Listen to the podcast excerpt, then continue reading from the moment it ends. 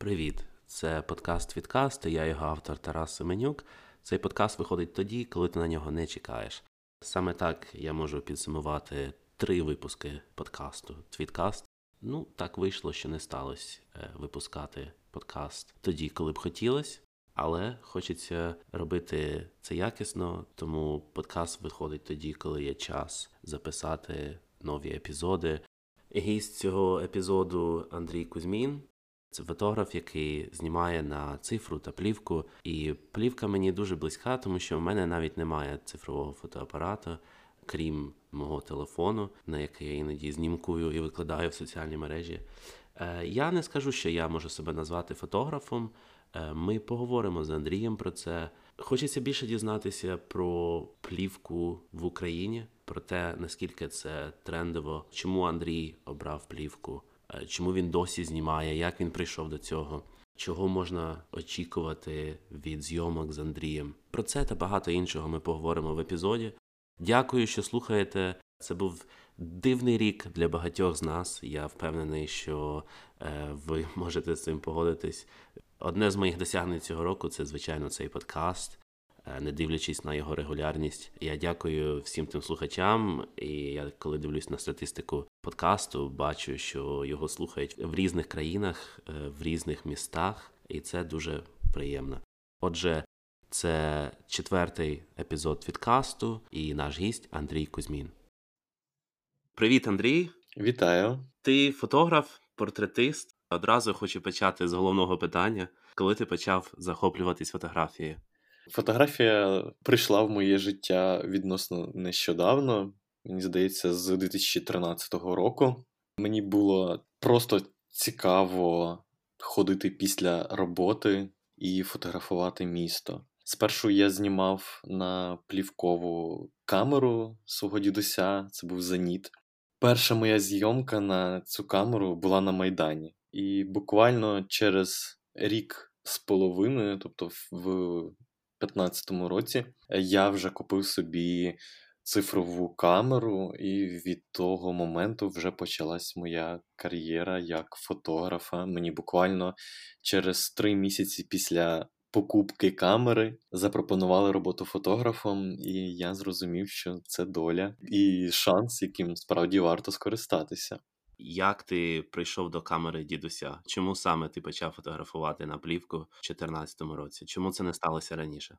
Історія доволі цікава. Я за освітою юрист і працював е, юристом в юридичній компанії, і я познайомився з, одним хлопцем е, у нас на фірмі, і ми разом ходили на обіди. Кожного дня на обіді ми спілкувалися з ним про фотографію. І оскільки Можливо, я зараз відкрию для когось е, секрет, юристи насправді доволі бідні люди. Ого, я цього не знав. От, Так. І е, більшість юристів заробляє дуже мало. Ми собі не могли одразу дозволити купити цифрову камеру. Почали шаритися в старих речах. Я знайшов в речах свого дідуся свій зеніт, а мій друг купив е, свій на барахолці.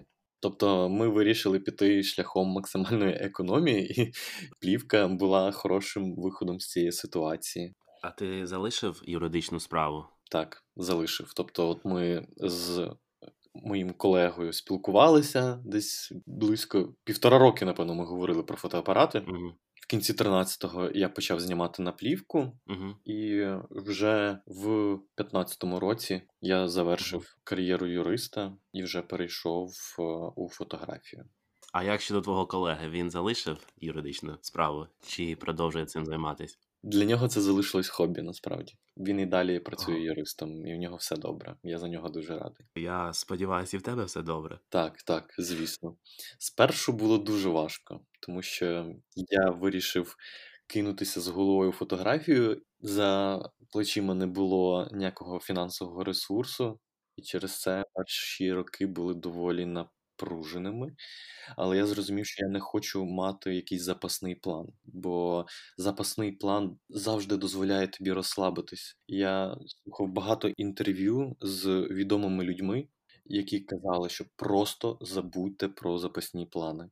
Мгм. Вони вас е, розслабляють, відволікають і не дають наповну розкрити ваші можливості. Ви станете професіоналом своєї справи, коли у вас не буде вибору, коли ви самі собі не залишите вибору, таким чином ви зможете рости. І я собі не залишив вибору, і почались такі скитання насправді, тому що я не знав, е, в якому напрямі я хочу працювати. Е, я фотографував ню. Я робив репортажі. Ти одразу так. Якщо фотографувати, то буду ню робити. То ню, звісно, так. Ну це цікава насправді штука, потім вона мені набридла, перестав е, фотографувати ню. І там були і ню. І потім я думав, що можливо, все ж таки мені треба бути балетним фотографом. Потім я зрозумів, що балет в Україні для кому не потрібен абсолютно, крім самих балерин. На жаль, ну це, це дуже така от жорстка, але правда. І потім я думаю, ну все, я буду концертним фотографом, буду знімати Ого. е, концерти. І насправді це був веселий час, тому що я безкоштовно Мгм. відвідав море концертів і заряджався музикою, класно відпочивавши, плюс Мгм. займався улюбленою справою, фотографував. Це був класний період. Ну, це стандартна тема. Плюс в Україні фотографи концертні фотографують не перші там дві-три пісні, як це на заході часто буває, правильно, Мгм. а там залишається на весь концерт. Так, так, повний концерт. Угу. Насправді велике питання у самовідданості, тому навіщо ти це робиш? Якщо ти вже перетворюєш це в роботу, то так, ти можеш справді прийти на одну-дві пісні, і наші фотографи теж е, таким грішили і грішать, напевно, досі. Коли в них є просто завдання від Мгм. журналу, від редакції прийти і Мгм. задокументувати. Тобто там немає вже аж такої арт-складової, тобто більше просто робоча Мгм. штука. Прийти, показати, що був гурт, були люди, всі відривалися, хвилин 20-30 заходять і все, і вже йдуть. Мені дуже мега приємно сьогодні спілкуватися з тобою, тому що я навіть не знаю, з ким з твітерян можна поспілкуватись про плівкову фотографію. Наприклад, ось у мене немає цифрового фотоапарата, крім свого телефону. Е, Я там це казав вже в інтро подкасту, але я не можу назвати себе фотографом. Я знаю, що був такий тренд.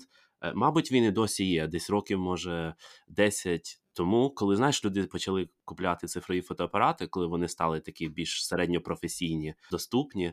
І люди почали купувати камери і називати себе фотографами. Типу, купив камеру, одразу поміняв біо там в Твіттері чи в Інстаграмі, що фотограф. Наприклад, я маючи плівкою фотоапарат, я фотографую вже ну не знаю, скільки років, мабуть, вісім. Я себе взагалі не називаю фотографом. Іноді навіть думаю, що мої е, фотографії вони жалюгідні. Вау. Ось е, на твою думку, коли людина може назвати себе фотографом, тобто це е, перемоги на виставках, це самі виставки, це перші е, платні там клієнти, е, ну справжні. Я розумію, що це індивідуально для кожної людини, але все ж таки, коли людина може назватись фотографом, Може, яке прекрасне питання. Мені здається, що усі ми фотографи. Питання більше в тому, навіщо себе називати фотографом.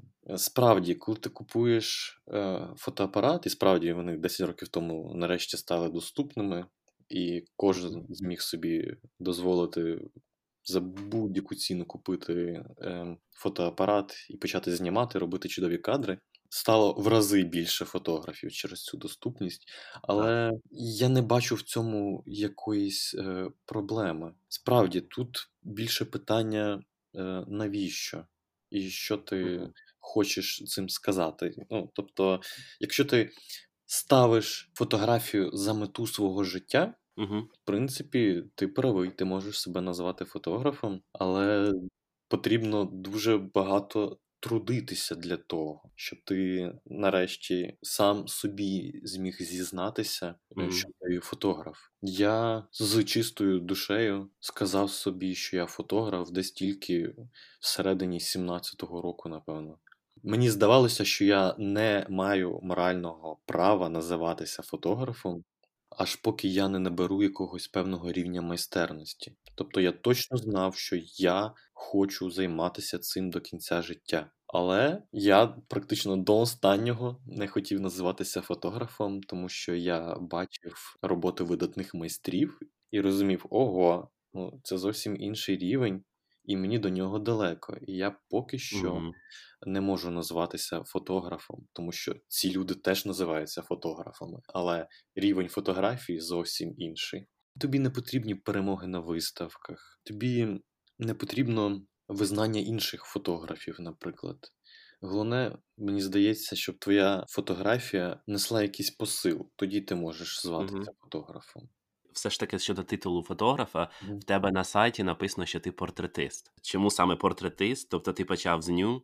От, е, я впевнений, мо- моїй дівчині це, це б не сподобалось, одразу кажу.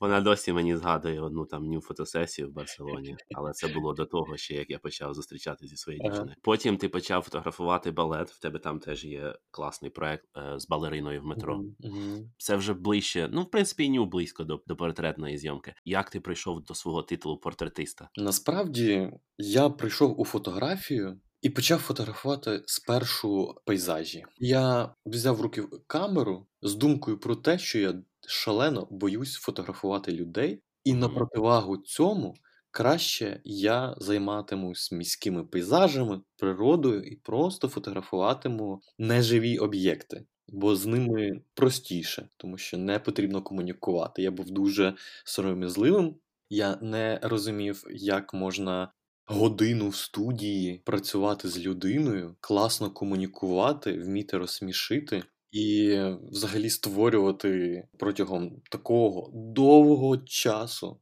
аж цілої години, якісь класні різноманітні фотографії. І тому я прийшов у фотографію, боячись знімати людей. Це мені здається дуже важливо зазначити. Увесь цей час я періодично знімав людей, мені за це почали платити гроші. Мені здається, десь через місяці 4-5 я отримав свої перші 300 гривень за фотосесію. Це коли ти перейшов на цифру. Так, це я вже Ага. коли перейшов на цифру, буквально декілька місяців, і я вже мав перше замовлення. Їх було дуже мало. Це були мої знайомі і друзі, яким було цікаво пофотографуватися. До середини 18-го року це був пошук. Дуже складний пошук себе. Я кидався з одного жанру в інший і просто не розумів, чи варто далі продовжувати це робити, чи є у цьому перспектива, як, наприклад, у балетній фотографії, чи є перспектива в тому, щоб знімати ню. І одного разу я подумав: тю, а давай, можливо, я спробую себе у фешн фотографії. Мгм. І це був червень. Я зайшов е, на сайт школи Bird in Flight. У них там є різні лекції і семінари. Я знайшов лекцію однієї фешн-фотографки. Вона там коштувала щось 400 гривень. Думаю, ну ладно, воно не, не, не сильно дорого, але цікаво буде послухати про фешн-фотографію. Лекційна зала знаходиться за е, територією КПІ.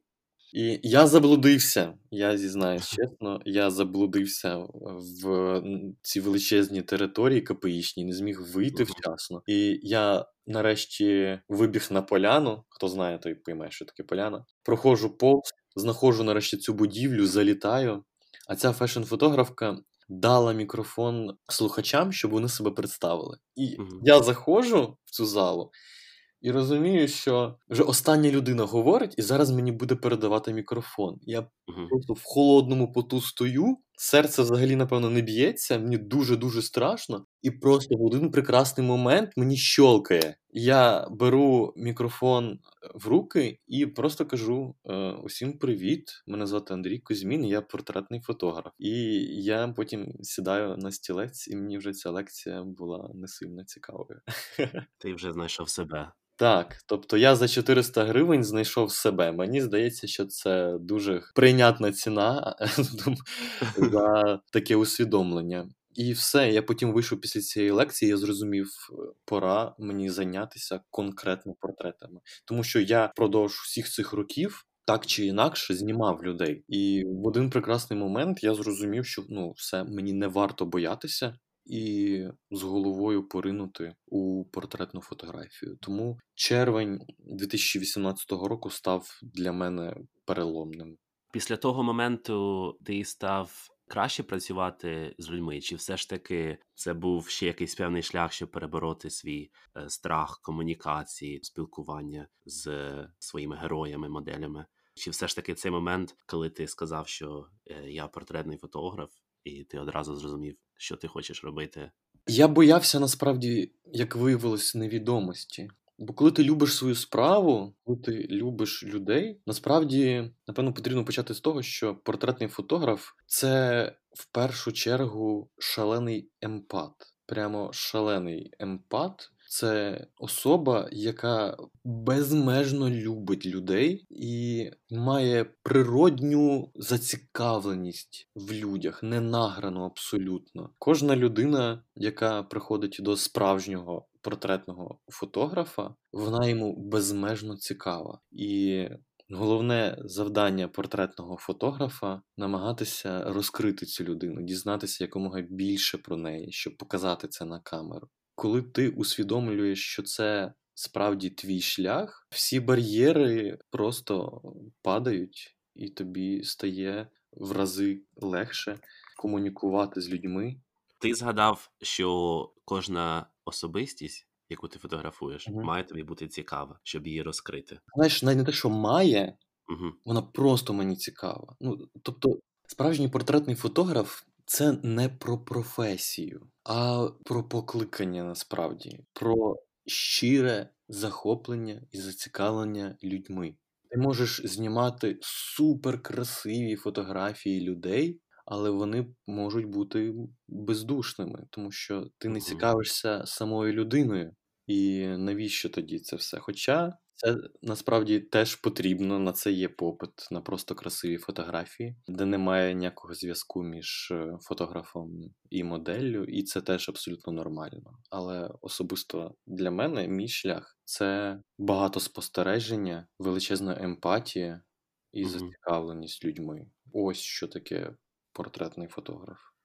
А якщо тобі не цікава ця людина, ти візьмешся за роботу з цією людиною? Наприклад, до тебе зателефонує Янукович і скаже: Я хочу фотосет з тобою, Андрій. Ти йому скажеш, так, давай, ви мені, ви мені цікаві, чи я постараюсь вас розкрити. Чи це просто стає комерцією, де ти просто робиш красиві фотографії і все, і ви розходитесь? В залежності від того, як поставлене питання. Якби до мене подзвонив Янукович і сказав, я тобі заплачу там певну кількість грошей, щоб ти мене познімав, я би відмовився.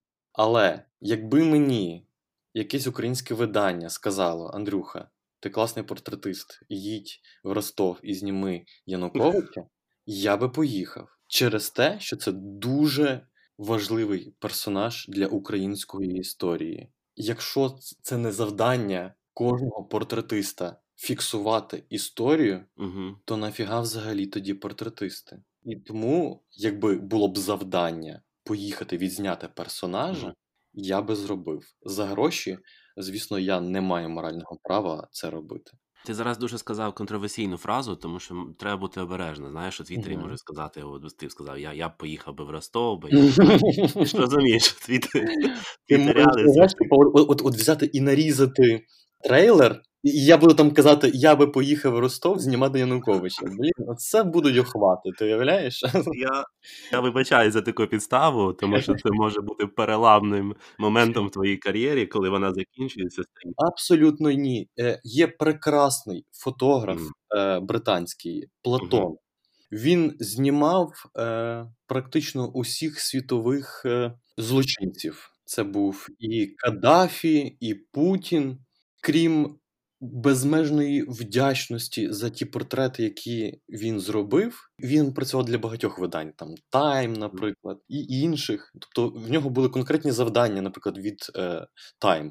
Поїдь і зніми Каддафі. Угу. Бо це ключова фігура для історії. Потрібно розуміти, що іноді ти повинен вимикати в собі політичні погляди і просто зрозуміти, що ти є інструментом фіксації світової історії. Навіть якщо ти просто фотографуєш свою бабулю на телефон, і як би ти її не любив, тобі хочеться зняти, наприклад, чесний портрет про неї. І з одного боку тебе можуть сказати, як ти так можеш от поступати зі своєю бабуленькою, наприклад, і показати всі зморшки на її обличчі. Чого ти не зміг її, наприклад, заретушувати, щоб вона виглядала більш красивою? Те саме стосується от, е, світових бандитів. Якщо це не завдання фотографа, щоб наступні покоління бачили оцих поганих людей. Тоді варто взагалі перестати знімати. Я розумію. І тут зараз переходимо до питань від наших слухачів та слухачок, або читачів та читачок у Твіттері. Е, Ти, мабуть, бачив уже деякі з них, тому готувався, мабуть, всю ніч. Так, я не спав всю ніч. Кукі Олівер запитує: е, Вибач, Кукі Олівер, е, буду тільки читати твій нік, тому що те там погане слово в е, в імені написано. В нас взагалі можна матюкатись в подкасті, але коли матюкнувся, то вже одразу знаєш, менше людей почує подкаст. Ну, звісно. От Кукі Олівер запитує, яких цікавих особистостей ти ловив у свій об'єктив? Цікаві особистості. Я так розумію, що вони тобі всі цікаві, але може ти можеш когось е, виокремити. Я б міг назвати відомих усіх е, усім людей, типу Ахтема Сейтаблаєва, посла ЄС в Україні Хюга Мінгареллі, Тамілу Ташу, Ленура Іслямова, музикантів, акторів, не знаю, там депутатів, урядовців, яких я знімав, крутих мерів. Але мені здається, що це надто просто. Коли ти говориш про відомих людей, мені пощастило фотографувати титанічно сильних і крутих діток в інституті раку і е, у центрі дача, який організував благодійний фонд Запорука. І Мгм. ці діти надихають своєю відвагою. Е, Вони не здаються перед хворобою і щодня з усіх сил борються з нею. І я безмежно ними захоплююсь. І мені дуже цікаво їх знімати. Мені пощастило фотографувати родину Міщенків. Це подружжя, яке роками рятує дітей, які потрапили у важкі життєві обставини, і дарує ж їм шанс на майбутнє. Це справді люди від Бога, і я вдячний їм за їхні добрі серця, і я ними захоплююсь. Гадаю, що саме про таких відважних людей і потрібно говорити, бо можу повторитися. Якщо ти говориш про відомих, це дуже дуже легко. Але у світі нас оточує навколо нас дуже багато героїв, про яких мало хто пише у ЗМІ, наприклад. Ну, про яких треба говорити. Е, давай ми ще повернемось до благодійності. Зараз на, на хвилі цих питань від слухачів та слухачок, читачів та читачок. Хочу поставити питання від Джузефа, е, нижнє підкреслення, або звати Unexpected Relations. Е, Якісь просто аноніми сьогодні запитують, хто не, не хоче показувати своє ім'я. Хоча людину може, мо- можуть звати Unexpected Relations, правильно? Звісно. Значить, ця людина запитує: чи вважаєте ви себе хорошим фотографом? І якщо так, то чому? О, прикольне питання, справді. Знаєш, коли ти починаєш вважати себе чудовим або хорошим фотографом, ти можеш вже закінчувати кар'єру. Завжди потрібно підходити з критикою до себе. Я не знаю, мені здається, що це жахливо, коли ти одного ранку прокидаєшся, ну думаєш, ну все, я супер кльовий. Немає межі ідеалу насправді. Угу. Тобто, ти постійно вчишся, тобі через певний період часу вже перестають подобатися твої роботи. Ти твориш, твориш і твориш. Ну, я точно знаю, що я хороший фотограф, але мені ще дуже багато є що в чому повчитися. Я тільки почав, буквально там з 18-го року портретна фотографія. Але коли ти називаєш себе, от прям, ну все, я кльовий, я молодець, ну це поганий дзвіночок насправді.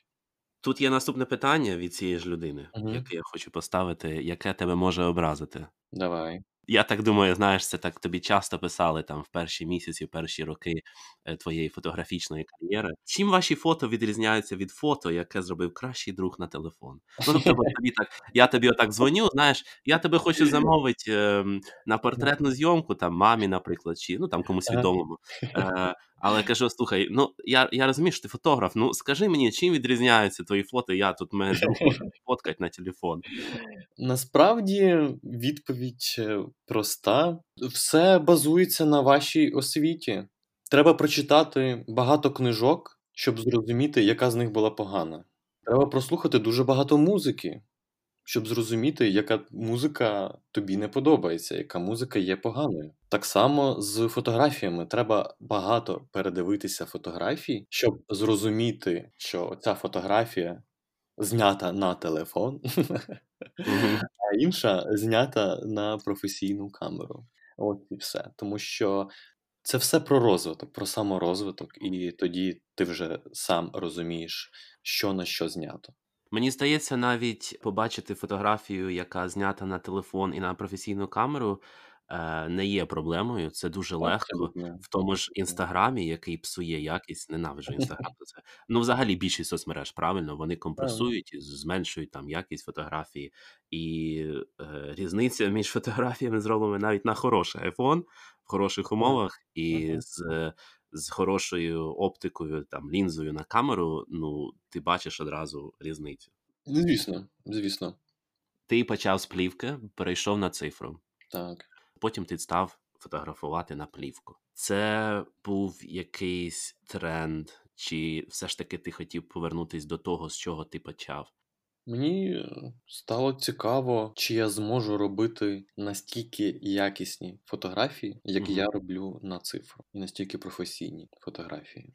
Першими моїми моделями це були мої друзі, вони актори, які люб'язно погодились попозувати на камеру. І для професійного фотографа плівка це мені здається як знак якості. Угу. Плівка дуже чутлива до помилок. І коли ти можеш вижимати з плівки супер якісний матеріал, ти і можеш називатися класним фотографом. Мені так здається. Це дуже добре показує твій рівень. Мені хотілося просто піти далі, ніж е, цифра, і спробувати дещо важче, додати собі челенджу в життя. Знаєш, Угу. мені захотілося спробувати зробити дещо важче, ніж просто фотографувати на цифру, і таким чином плівкова фотографія знову повернулася в моє життя. На які плівкові камери ти знімаєш останнім часом? Я на OLX на початку 19-го року, коли я якраз і почав знімати знову на плівку, знайшов Nikon з автофокусом. Я сліпа людина, і мені дуже важко фокусуватися на мануальних е, камерах і мануальних об'єктивах. І я точно знав, що мені потрібен плівковий фотоапарат, який е, зможе мені допомагати з фокусуванням. І я знайшов прекрасний Nikon N80. Я обрав саме його, тому що я знімаю на техніку Nikon, і мої лінзи якраз підходять до цього фотоапарата. Я таким чином дуже класно скомбінував свій парк техніки. Час від часу я беру у своєї подруги Тані середньоформатну броніку е, для якихось проектних зйомок. Ну, броніка це любов. Я просто останнім часом подивляюсь на середній формат. У мене є одна камера, вона здається з 40-х років з Німеччини. О. Називається е, Zeiss Neta. Щось Ага. буде. такого. Ну, така, така розкладна, знаєш, де лінза Мгм, така мгм. виїжджає з цією, я не знаю, як її називають, подушечкою чи як. Там непогана лінза, але все ж таки це не професійно. Е, менше з тим, е, головна думка, те, що я подивляюсь на броніку, на, на Hasselblad, але дивлюсь, наскільки вони дорогі камери, тому що коли люди почали повертатись до плівки, там останні років Мгм. 5-10, зараз вони почали переходити на медійний формат. Е, Ну, принаймні, де я знаходжусь, так, в Англії, плюс-мінус на заході Європи. Е, Зараз всі почали переходити на медійний формат, і ціни виросли. Ну і відповідно, що фотоапаратів на середній формат там їх майже зараз не виробляють правильно якісних. Їх не виробляють, і зараз люди просто перепродають один одному залишки, що вироблялося якраз 10 років тому ще, і залишаються лише цифрові е, середньоформатні камери, які коштують просто захмарних. Ну, Тобто на, на, на ці гроші ти можеш купити собі машину хорошу. І залишається лише шукати на тому ж самому eBay чи OLX хороші Мгм. камери, вони час від часу трапляються. Я, наприклад, полюю зараз за Mamiya 645. Ага. Це автофокусна, звісно ж, автофокусна, мені більше ніякої не можна. Це автофокусна камера 6 на 4,5. Час від часу вони з'являються на ринку, їх можна вицепити відносно приблизно за тисячу баксів, плюс-мінус там 5 тисяч. І це чудесні камери насправді. Тебе не лякає, що це не повноцінний середній формат. Ну, абсолютно ні. Це такий не, недосередній формат. Це кроп, по суті. Це як крок, це кропнутий середній формат. І, наприклад, ота ж сама броніка, на яку я знімаю, це теж 6 на 4,5, і я повністю задоволений. Звісно, мені б хотілося б ще спробувати щось квадратне, типу Хасіля якогось, але от можна почати з Київ 88, якщо не помиляюсь. Це аналог Хасіля, і, звісно, паршивенький, тому що він зроблений в Україні, і вони дуже часто ламаються, шторки не закриваються до кінця. Ну, так є така Ну, проблема. він зроблений це в Союзі зробили, тому що вони копіювали загалом західні камери. Але так, я теж на них подивляюсь, і Мгм. мене теж лякає е, та сама причина купувати ці камери. Давай не будемо дуже йти вузько в терміни аналогові, тому що подкаст про твітеріан. Я сказав перший е, гість Валентин Десятник, що це про успішний успіх. Ти дуже успішний, якщо так сказати. О, клас. Розкажи про свої улюблені плівки. Якщо коротко, в мене є дві улюблені плівки. Це, звісно, Кодак. Я фанат Кодака і того, що вони роблять. Я обожнюю Портру 400. Це колір. Ну, для портретів. Та насправді для будь-чого. Просто вони вирішили її так назвати, щоб показати більше професійність.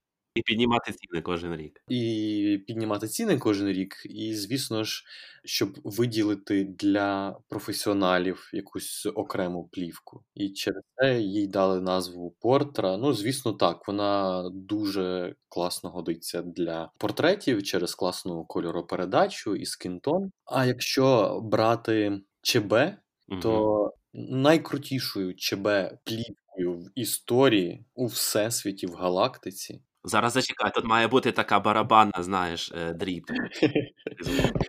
Ну, найкрутіша плівка за Андрія Кузьміна.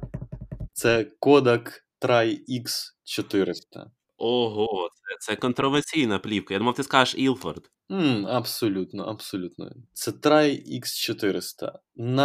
Найпрекрасніша плівка, якій вже більше 50 років. Кращої за неї ЧБшки я не пробував. Ти такий die-hard прихильник кодека. Вони просто дають класні результати, тому я, я їхній прихильник через е, класні результати. Все ж таки, ти обираєш колір чи чорно-білу фотографію? Залежить від завдання, оскільки моє завдання більше про людський досвід, людські переживання, я зазвичай використовую ЧБ, щоб е, нічого не відволікало, а колір теж може відволікати від основного героя моєї зйомки, і через це я обираю саме ЧБ. Мені здається, чорно-біла плівка це той мінімалізм, мабуть, якого не вистачає кольоровій плівці, правильно? Ну, мінімалізм можна все одно робити на кольорі. Угу. ЧБ все ж таки нами легше сприймається. ЧБ справді не відволікає. Чорно-біла плівка це про досвід, то колір про емоції. В кольорі дуже класно передавати емоції людини. І колір сам по собі їх створює. Ти зробиш в теплих тонах зйомку, і Мгм. люди себе почуватимуть суперкомфортно. Ось прошу, ти вже викликав якісь емоції в людях за допомогою кольору. Робиш зйомку холоднішою, у них теж може виникати якийсь дискомфорт. І таким чином ти передаєш емоції з фотографії своєму глядачу. Тоді, як при чорнобілій фотографії, ти зосереджуєш увагу глядача на досвіді людини, яка є на фотографії. І ця фотографія змушує тебе співпереживати, задумуватися про цю людину. Ти добре це сформулював. Я завжди думав про глибину все ж таки чорно-білої фотографії, і саме оце от слово досвід воно дуже добре описує чорно-білу фотографію. Давай продовжимо розкривати секрети тебе як фотографа. Давай, давай. Ти займаєшся сам проявкою плівки, чи ти кудись надсилаєш? Я знаю, там е, всі круті фотографи надсилають там, я не знаю, в Іспанію там є така е, лабораторія Кармен Сіта називається. Ага, да, знаю про них. В Україні ж ніхто так не зробить класно, як там, правильно. Де все ж таки займається проявкою та скануванням Андрій Кузьмін, якщо це не секрет. Андрій Кузьмін не проявляє плівку вдома. Ого. Він надто криворукий для такої важливої роботи. Ти не ортодокс. Та я віддаю професіоналам свої справи, вони роблять це прекрасно. Можу порекомендувати прекрасних професіоналів, я їх обожнюю. Я здаю до них кожну свою плівку. Це Photovision, вони знаходяться на лівому березі Києва.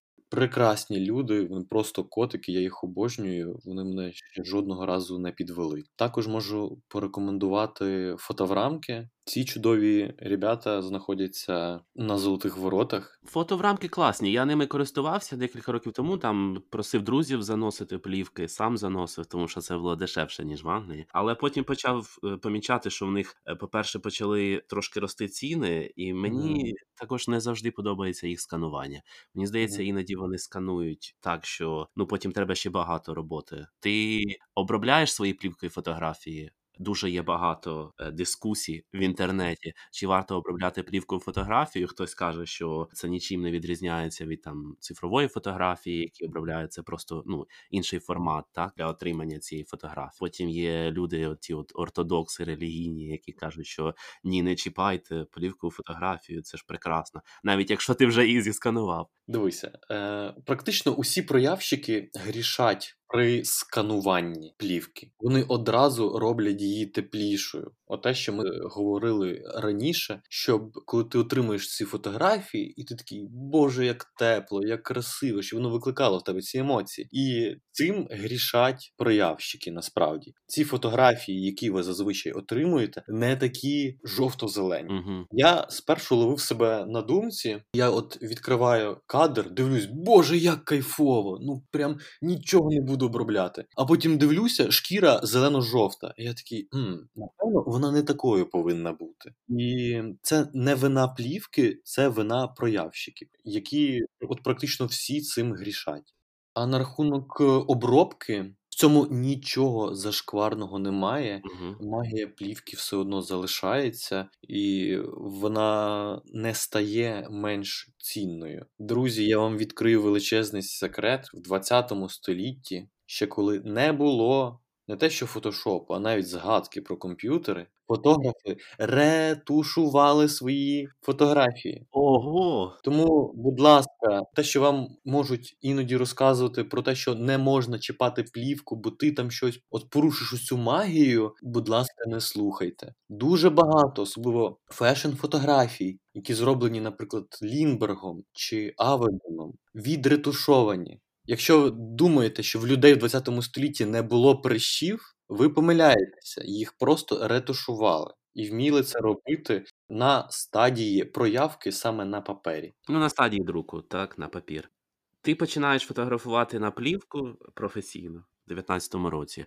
І зазвичай, як це відбувається? В тебе моделі чи клієнти запитують: о, а ти можеш зробити нам там фотографію на плівку, чи ти сам пропонуєш це? Який процес для, для цього у тебе, як у фотографа?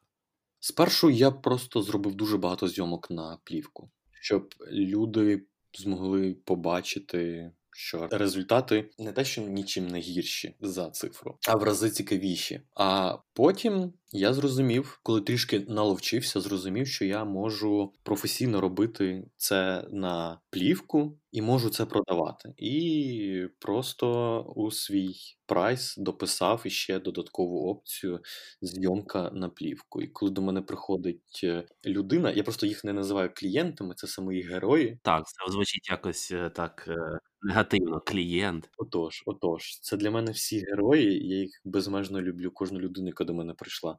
Коли вони до мене приходять е, за фотографіями, я просто кажу, що є опція зйомки на цифру і зйомки на плівку. Зазвичай я, коли люди обирають опцію плівка, я фотографую на два фотоапарати. Зазвичай процес такий: я спершу беру в руки цифрову камеру, роблю кадри, і коли я знаходжу щось класне, я кажу людині, що вона зупинилася, швиденько міняю лінзу і ставлю її на плівковий фотоапарат, і роблю кадр на плівку. Іноді буває так, що я повністю працюю тільки з плівковим фотоапаратом. А люди в тебе не питають, коли ти їм пропонуєш опцію плівки. О, а, а це ще роблять, е, а так ще можна. Е, таке іноді буває, але найбільше мене здивувало. Я спершу не зрозумів, про що людина взагалі говорить. Вона така, типу. Ой, а чи будуть ці фотографії в цифровому вигляді? Знаєш, І мене це аж тубо робила. Я просто ну, я так, ну так, звісно. Потім інша людина там через тиждень так само питається: ну а вони ж будуть в цифровому вигляді? І аж потім допер, що люди востаннє здавали ще на початку 2000-х, в кінці 90-х Мгм. Плівку, яку одразу друкували. Друкували, тому що не було людей комп'ютера, не було yeah, там флешок так. чи цього всього, не було інстаграмів mm-hmm. та різних платформ, тому люди одразу отримували друковані варіанти. Справді в людей склалося помилкове враження, що спершу е, фотографію друкують, а потім її треба відсканувати. Насправді все дуже просто, сканують одразу плівку і е, з негатива переводять в позитив, і все, маєте готовий результат, нічого не друкується вже, все. Цей подкаст набув освітніх форм, і люди знають щось нове. Е, Я відкрив тебе після фотосету з Фрілом, тому що я прихильник Фріла, якщо це можна сказати. Був, до речі, на його першому концерті. Я не пам'ятаю, ти був там? Ні, ні, ні, не був. Блін, я, я зараз тільки хотів сказати, що може ми вже бачились, тому що там був фотограф, я пам'ятаю. Я думав, може ж це був ти, і я скажу такий: о, в мене є фотографія від Андрія Кузьміна. Я повинен е, був прийти на, на той концерт, але, на жаль, не зміг. Я дуже хотів. Я знаю, що Фріл з'являється в подкастах інших людей і сам є ведучим подкастів. Тому Фріл, якщо ти це чуєш, і коли знаєш, вийде окремий кліп з цього подкасту, то будь ласка, прийди в цей подкаст. Бачиш, я тебе заманюю Андрієм. Так що чекаю тебе в гостях в подкасті. Розкажи, як ти познайомився з Фрілом і як ви створили оту фотосесію, і на що вона знімалась? Я в один прекрасний момент зрозумів, що хочу фотографувати значимих людей для сучасного суспільства і для молоді, в тому числі. Просто залишу собі цю ідею, що варто пробувати знімати людей культури. Просто в один прекрасний момент в моєму інформаційному полі знову з'явився Фріл з альбомом новим.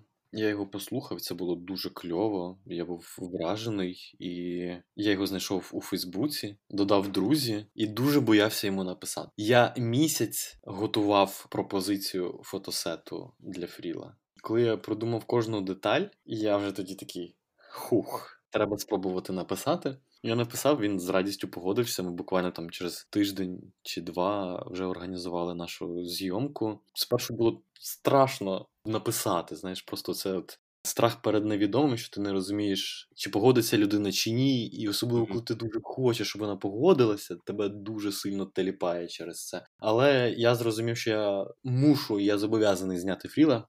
Зйомка була просто на цифрову камеру. Угу. Я вирішив не ризикувати і знімати все ж таки на цифру, бо дуже відповідальний е, фотосет. Слухай, мені зараз аж соромно стало, тому що я писав Фрілу, що може давай я тебе пофотографую на плівку, бо в мене є така мрія, і ти так відповідально підходиш до цих всіх деталей. Я не люблю, коли необдумано М, люди роблять е, вчинки, а потім е, вигрібають за це. Я готуюся не те, що детально до кожної зйомки, а детально до кожної пропозиції, яку я роблю людям. Бо це моє життя, і я по-іншому не можу. Розумієш? Так, це твоя робота, і це твоя професія, твоє ім'я, твій бренд. Шукайте альбом Спалах та інші пісні Фріла в своїх улюблених стрімінгових платформах чи крамницях. І я чекаю Фріла в подкасті. Може, все ж таки поговоримо. Андрію, приходь, тут дуже весело. Я не зміг знайти твій перший твіт, тому що зазвичай я зачитую перші твіти своїх героїв. Ага. Ти зареєструвався в Твіттері у січні 2011 року. Ти пам'ятаєш, як це було? Так, я просто шукав нову платформу для себе, тому що контакт мені вже надоїв, я там зазвичай просто музику слухав. Фейсбук взагалі був дивною мережею, він так і залишився, по суті, супердивною мережею. Я зареєструвався, нікого не знайшов з україномовних. Та ладно. Я насправді погано старався. Через це я нікого абсолютно не знайшов і повернувся в Твіттер в кінці 13-го року. Ти там, як мінімум, пропустив декілька років двіжів в Твіттері україномовного. Там Кейнет був, всякі там тусовки, форуми, поїздки в різні міста. На жаль, пропустив. Я зареєструвався там пустота, нікого з моїх знайомих, знаєш, типу, по емейлу немає. Написав якихось там пару слів українською мовою, щоб когось знайти, і на цьому все закінчилося, знаєш. Наскільки Твіттер змінив твоє життя чи твою кар'єру? Ти познайомився з кимось цікавим, з ким ти ще там дружиш, товаришуєш? Ну, в мене зараз більшість київських друзів, переважна більшість, це люди з Твіттера. Твіттеру, Твіттера. Зараз мене зашемлять. Ні, давай не будемо, тому що там грамар нації, я теж не пам'ятаю. Е, тобто ти познайомився з ними саме в Твіттері? В мережі Twitter.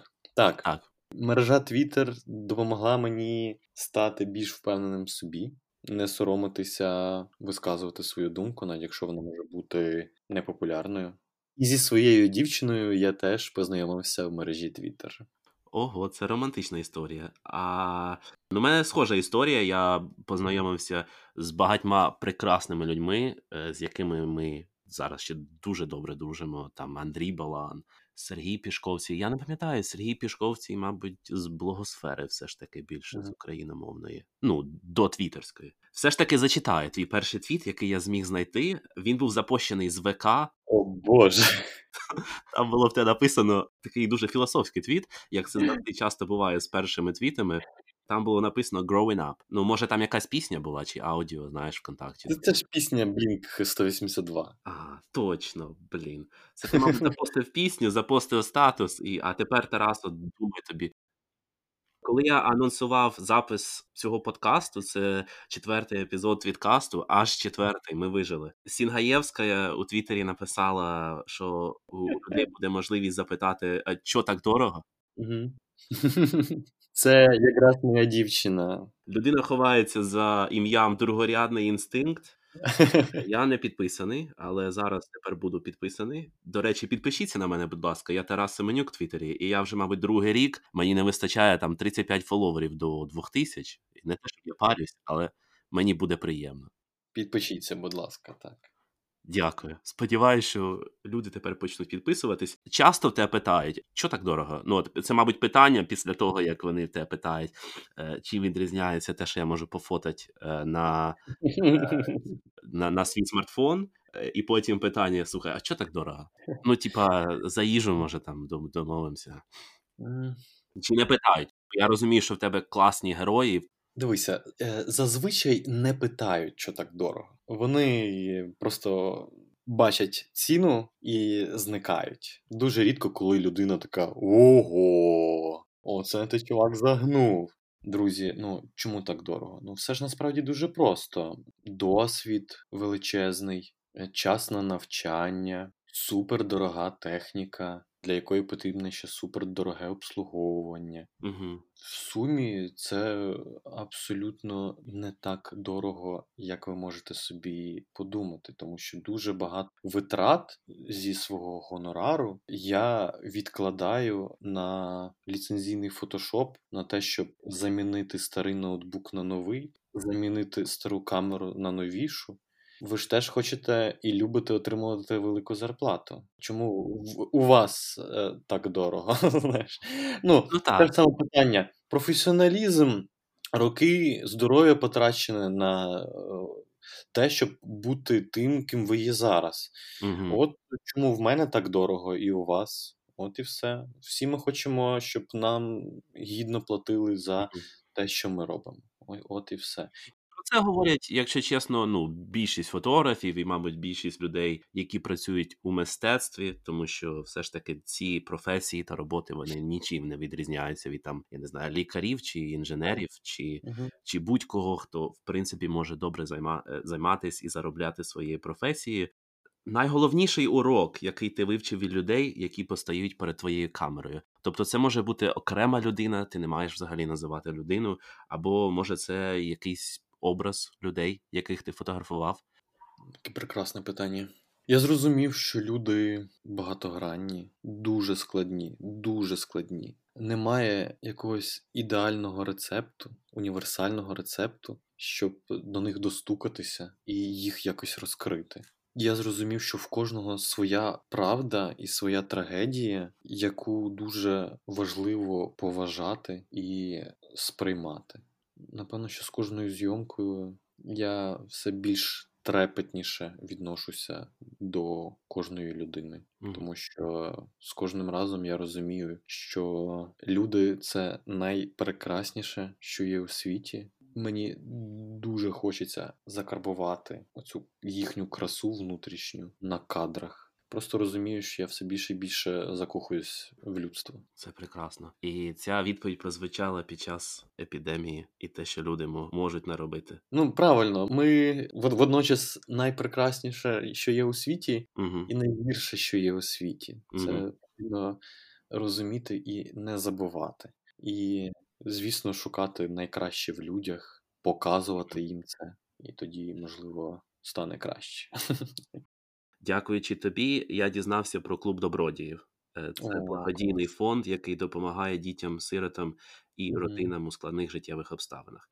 Як я розумію, фотографія привела тебе у благодійність. Так. Потім ти почав навчати дітей фотографії. Ти можеш сказати про цей досвід, як продовжується ця історія наразі? На початку 2017 року мені прилетів твіт Ого. Андрюха, може тобі це буде цікаво? Я такий, М, що ж там, що ж там, дивлюся. Там ага. дівчинка з розетки написала, що вони шукають фотографа в дитячий будинок, і прям шалено потрібен фотограф. Я такий, е, ну чого ні, можна спробувати. Я мало віддаю насправді, всесвіту на увазі, мало віддаю багато приймаю, і потрібен все ж таки якийсь баланс. Ми вирушили в дитячий будинок, і це був той період, коли дітей з Донбасу переселили, а місць немає. В стандартному дитячому будинку повинно бути 15 дітей, їх там було 30, чи навіть за 30. І це був справді морально дуже складний досвід. Я думаю, що я роблю це востаннє, вперше і востаннє. Угу.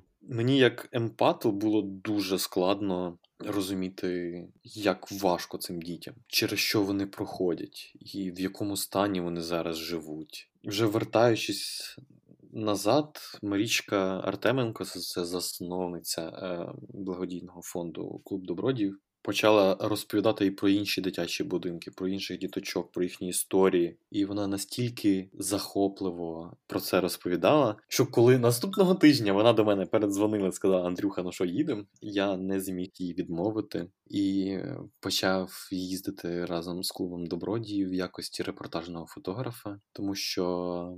Як я вже і казав раніше, людству потрібна фотографія, людству потрібне документування так само нашому клубу добродіїв потрібно було показувати результати нашої діяльності, і через це ми залучали дуже багато фотографів, оскільки в нас на балансі, якщо не помиляюсь, більше шести дитячих будинків по Київській області. І ми залучали багато фотографів для цього. І таким чином ми документували наші поїздки, те, що ми передали речі, що ми привезли якогось психолога чи логопеда до них.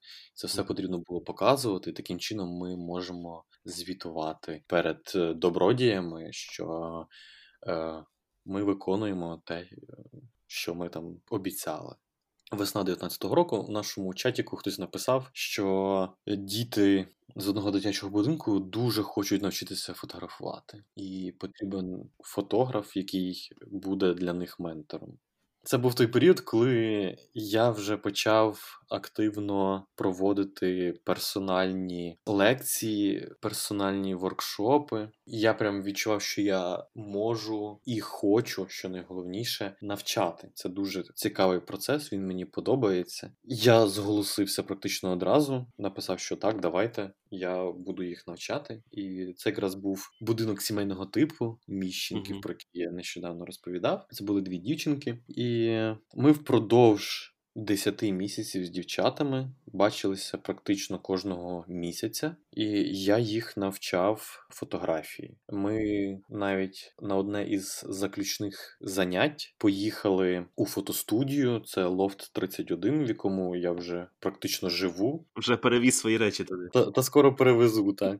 Я запросив акторів з молодого театру, щоб вони попозували для дівчаток. Вони люб'язно погодилися, і потім поставили собі ці фотографії на аватарки і додали собі в портфоліо. Я просто шалено пишаюся дівчатами, що вони змогли просто настільки перевершити себе, зробити неймовірні результати, і вони справді моя гордість. І в нас ще повинно було бути багато активностей з ними, але на жаль, через пандемію все пішло шкереберть, нам просто було заборонено їздити туди. І плюс в мене з березня повинно було бути іще, якщо не помиляюсь, напевно, що два дитячих будинки, які теж е, хотіли вчитися фотографії. Тобто вже був такий план на рік, на 2020 рік, але, на жаль, ми не змогли це влаштувати. Можливо, в 2021-му вже зможемо. Ти мене надихнув. Треба навчатись у кращих і навчати інших передавати свій досвід. Так, це дуже важливо. І насправді дітям-сиротам в рази важливіше, навіть якщо вони цього самі не розуміють, їм в рази важливіше отримати якийсь новий досвід, нові знання, ніж на 19 грудня отримати цукерки. Я вас Мгм. закликаю, я вас благаю, не треба. Якщо ви хочете зробити добро, краще подумайте, в чому ви майстри і чому Мгм. ви можете навчити дитину, яка знаходиться в дитячому будинку. Зазвичай директори неохоче йдуть на контакт з волонтерами, але якщо їм адекватно пояснити, що ви хочете робити, то звісно з ними можна знайти спільну мову, і таким чином ви можете навчати дітей у вашому місті, щоб ви розуміли, їх можна навчати базовим речам, наприклад, як готувати яєчню, тому що їм до останнього видають їжу через віконечко. І потім, коли вони переїжджають в гуртожиток, поступають в якийсь заклад і залишаються жити в гуртожитку, Мгм. в них настає шок. Ну, От купили сковорідку, купили яйця, кидають сковорідку на яйце, воно шкварчить, і в них істерика, вони не розуміють, що відбувається. Тому цих дітей потрібно вчити навіть базовим речам, і вони вам будуть за це безмежно вдячні потім в майбутньому. Забудьте, будь ласка, про цукерки. Це насправді абсолютно недобра річ, тому що ми потім лікуємо ці зуби для дітей. Тільки хотів сказати, це е, рай для дантистів потім. Ви навіть не маєте віддавати свої там, не знаю, гроші важко зароблені. Це ваш час, і це е, ну я розумію, що час це теж гроші, але все ж таки можна ділитись досвідом, і це безцінно. Я вважаю, що це найкращий кінець для цього е, подкасту, для цього епізоду. Вибачте, не для подкасту. Сподіваюся, що подкаст загалом не закінчується. Дякую, що прийшов в гості і поспілкувався з незнайомцем і розказав дуже багато. Дякую, дякую. Мені теж шалено приємно було з тобою поспілкуватися. Успіху тобі в цьому подкасті. Справді ти робиш хорошу річ. Тому, друзі, підписуйтесь, слухайте, ви точно не пошкодуєте. Такою вийшла розмова з твітерянином Андрієм Козьміном. Говорили про портретистів, плівку, фотографії, а також про те, що бути добродіями насправді дуже легко. Насправді не треба віддавати всі свої гроші, аби зробити щось добре для людей. Це останній епізод твіткасту в цьому році. Він виходить напередодні новорічних свят. Вітаю всіх з Новим роком, з Різдвом. Бережіть себе та будьте чемними. Шукайте цей та інші епізоди твіткасту у своїх улюблених затишних подкастових і не дуже платформах. А також не забувайте про хештег Твіткаст, та я чекаю на ваш фідбек. І пропонуйте наступних гостей твіткасту. Якщо ви хочете самі з'явитися в цьому подкасті, напишіть мені, де зможете. Па-па!